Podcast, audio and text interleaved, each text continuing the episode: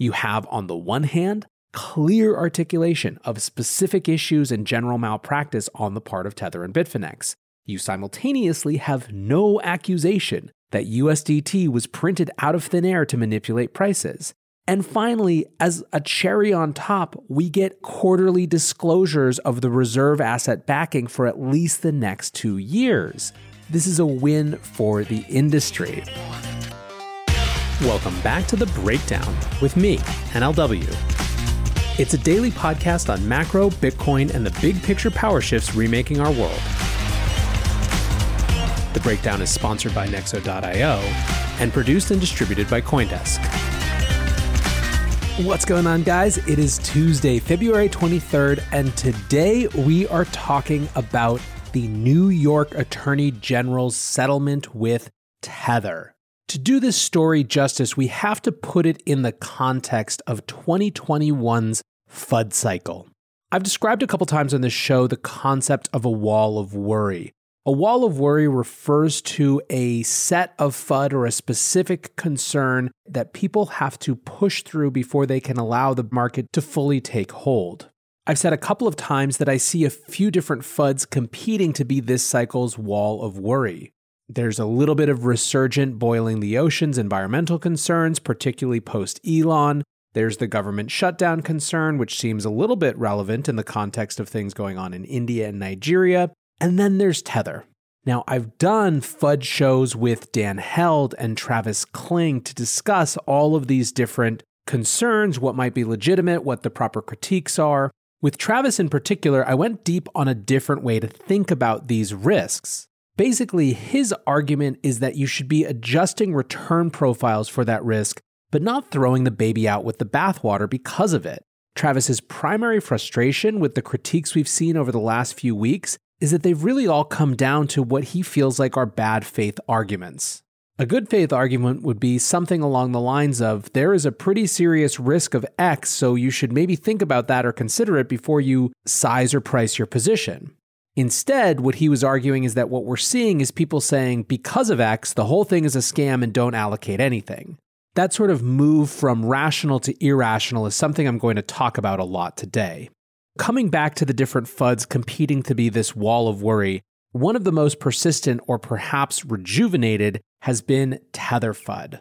Now, the argument around Tether since 2017 or even earlier has followed a sort of standard conspiracy rabbit hole, where the first couple layers are pretty legitimate, and then at some point it crosses over into the realm of the absurd.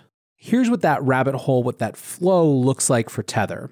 First layer boy, the processes of Tether and Bitfinex, the company that it's connected to, sure are opaque. A second layer? There was a pretty weird loan between Bitfinex and Tether that causes me to have some serious misgivings about how this whole operation is run and the backing of all these tethers that they're reporting. So far, if you're following along, we're in pretty legitimate territory. But then we get into some weirder questions. Layer 3 What if Tether isn't backed by anything? Layer 4 and if it's not backed by anything, what's to stop them from just inflating the supply infinitely to buy Bitcoin and artificially increase the price of every crypto asset in the market? Layer 5. Actually, that's exactly what's happening. It's super clear that Bitcoin's price is manipulated by Tether. It's pretty much just a big grand cabal. This year's crop of FUD has not been layer one or two. The Tether processes are opaque, and there's this weird loan that makes me have some pretty serious misgivings about how the companies are run. This year's crop of FUD landed all the way from three to five. What if Tether isn't backed by anything? If it's not backed by anything, what's to stop them from just inflating the supply to manipulate the price of Bitcoin? To actually, that's exactly what's happening. This year's crop of FUD was also propelled most recently by a Medium post by an anonymous author who made a variety of errors suggesting that they don't really understand how crypto markets work. And that was enough for the Wall of Worry army in this cycle to pick it up and try to wield it like a sword to justify their consternation about Bitcoin. Anyway, as I've said numerous times, I really wish that people could separate the first two types of critique the very legitimate, this is opaque, and there's some concerning things that I wish were dug into a little bit more, to this is all manipulation, and this is the best explanation for why Bitcoin's price has been going up. That latter part has driven me nuts because I'm a pretty big fan of the most obvious explanation is usually the right one. And we've been watching a seemingly never ending wave of institutional buyers line up at this space at the same time as PayPal and Cash App are providing incredible retail and consumer demand, which to me seems like a much more obvious explanation. But back to that, what I'm calling much more legitimate critique or concern, there is another actor in this space that has been very interested in those points one or two as well, and that is the New York Attorney General. About two and a half years ago, the NYAG started to look into Tether. Specifically, they were interested in the relationship between Tether and Bitfinex and that $850 million loan between the two. That loan, as we'll discuss, was required when a payment processing company used by Bitfinex had its funds seized, creating a huge shortfall for the company. And the concern was that if the funds Tether loaned them were the promised backing of USDT, theoretically the people using Tether could be put at risk. Today, that lawsuit settled. Let's describe the top line and then we'll get into some details. So, at a high level, the investigation, as I said, has been going on for two and a half years. During that time, Tether has shared some 2.5 million pages of documentation with the New York AG. As per the settlement, Tether is paying an $18.5 million fine. Bitfinex and Tether can no longer do business with anyone or any company in New York, including companies that have the New York BitLicense.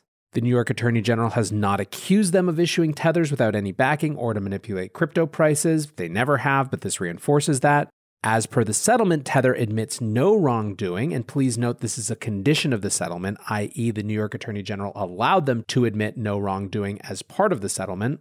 And finally, they have agreed to quarterly disclosures of reserve backing for USDT. Spoiler alert, I honestly can't imagine an outcome better for the entire industry, and that's what I hopefully will convince you of by the end of this show. But let's dig in a little deeper first. Many investors want to be a part of the next bull run. Others seek to build their dream home, finally launch that startup, or fund their education. Try Nexo's instant crypto credit lines and borrow against any major cryptocurrency with no minimum or maximum withdrawal amounts, no fees whatsoever, no credit checks, and flexible repayment. Not to mention the APR starts at just 5.9%. Stay on top of your investment game with Nexo.io. And remember, it's your crypto, your credit, your choice. Get started at Nexo.io.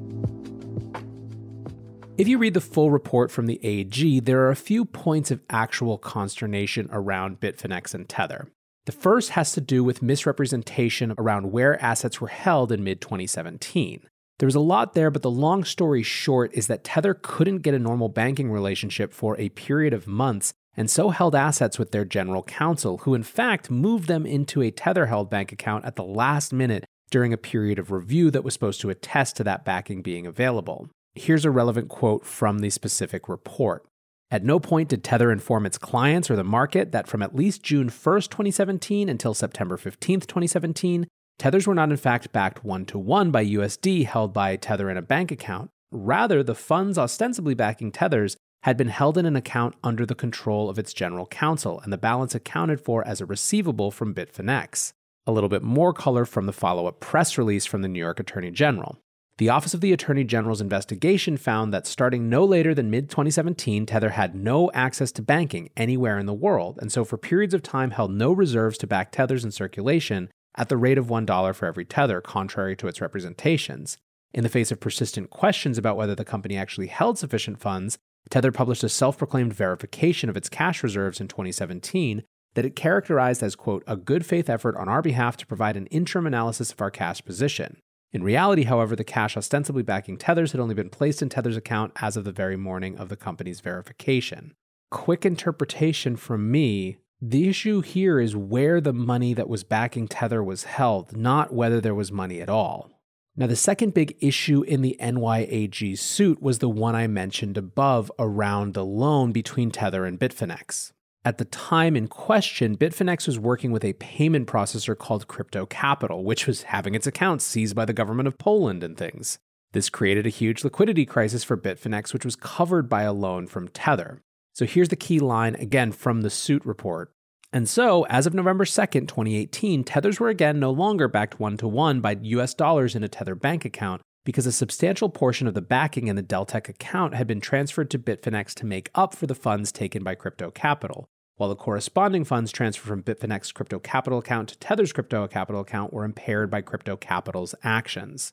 A little more color again from the summary press release. On November 1st, 2018, Tether publicized another self proclaimed verification of its cash reserve, this time at Deltec Bank and Trust Limited of the Bahamas. The announcement linked to a letter dated November 1st, 2018, which stated that tethers were fully backed by cash at $1 for every one tether. However, the very next day, on November 2nd, 2018, Tether began to transfer funds out of its account, ultimately moving hundreds of millions of dollars from Tether's bank account to Bitfinex's accounts. And so, as of November 2nd, 2018, one day after their latest verification, Tethers were again no longer backed one to one by US dollars in a Tether bank account. The rest of the report kind of goes on to talk about all the times that Bitfinex and Tether misrepresented their exact position and what was going on behind the scenes. So let's be clear about a couple of things. First, this does not paint Tether and Bitfinex in a favorable light. Everyone who said this company was operating seriously opaquely, had some shady practices going on, and had a tendency to misrepresent things to put them in the most favorable light, these people are absolutely vindicated. These are not the type of actions you want to take if you're a company who wants to reinvent finance. That said, the people who aren't vindicated are those who jumped from the above to the argument that because of said shadiness, it must be the case that one, all tethers are backed by nothing, and two, not only are they backed by nothing, but they are specifically printed to manipulate market prices. There is nothing in here about that. Zilch. The NYAG never accuses them of anything like that at all. And let's be clear this is the most aggressive crypto conservative regulator in the country. Their BitLicense has driven tons of companies out of the state. Most new crypto services available in the rest of the country aren't available in New York. If there was more to be dug into around Tether being printed out of thin air to manipulate market prices, you can believe they would have gone after it. There is also another dimension of this that is super important. If you are inclined to see things from Tether's side, which, as I've said, feel free not to, there's another part of the story. I don't particularly think that Tether and Bitfinex's first choice was to work with these backwards, terrible companies like Crypto Capital. They were sort of forced into it because banks haven't been allowed to work with crypto companies. Crypto Cobain put it crisply in a tweet saying, My takeaway corrupt banking system fucking over crypto companies, pushing them to be unbanked and relying on fringe services is bad. In other words, there is a clear self fulfilling prophecy here, i.e., banks say, Crypto is for shady things. We're not going to bank you. Crypto companies forced to work with shady institutions. Shady institutions do shady things, get caught, screw it all up. Crypto company forced to do shady things themselves to stay solvent. Again, I'm not at all saying anyone needs to take this interpretation or give Tether and Bitfinex the benefit of the doubt, but it is very clear that the lack of good banking relationships has a part in this story.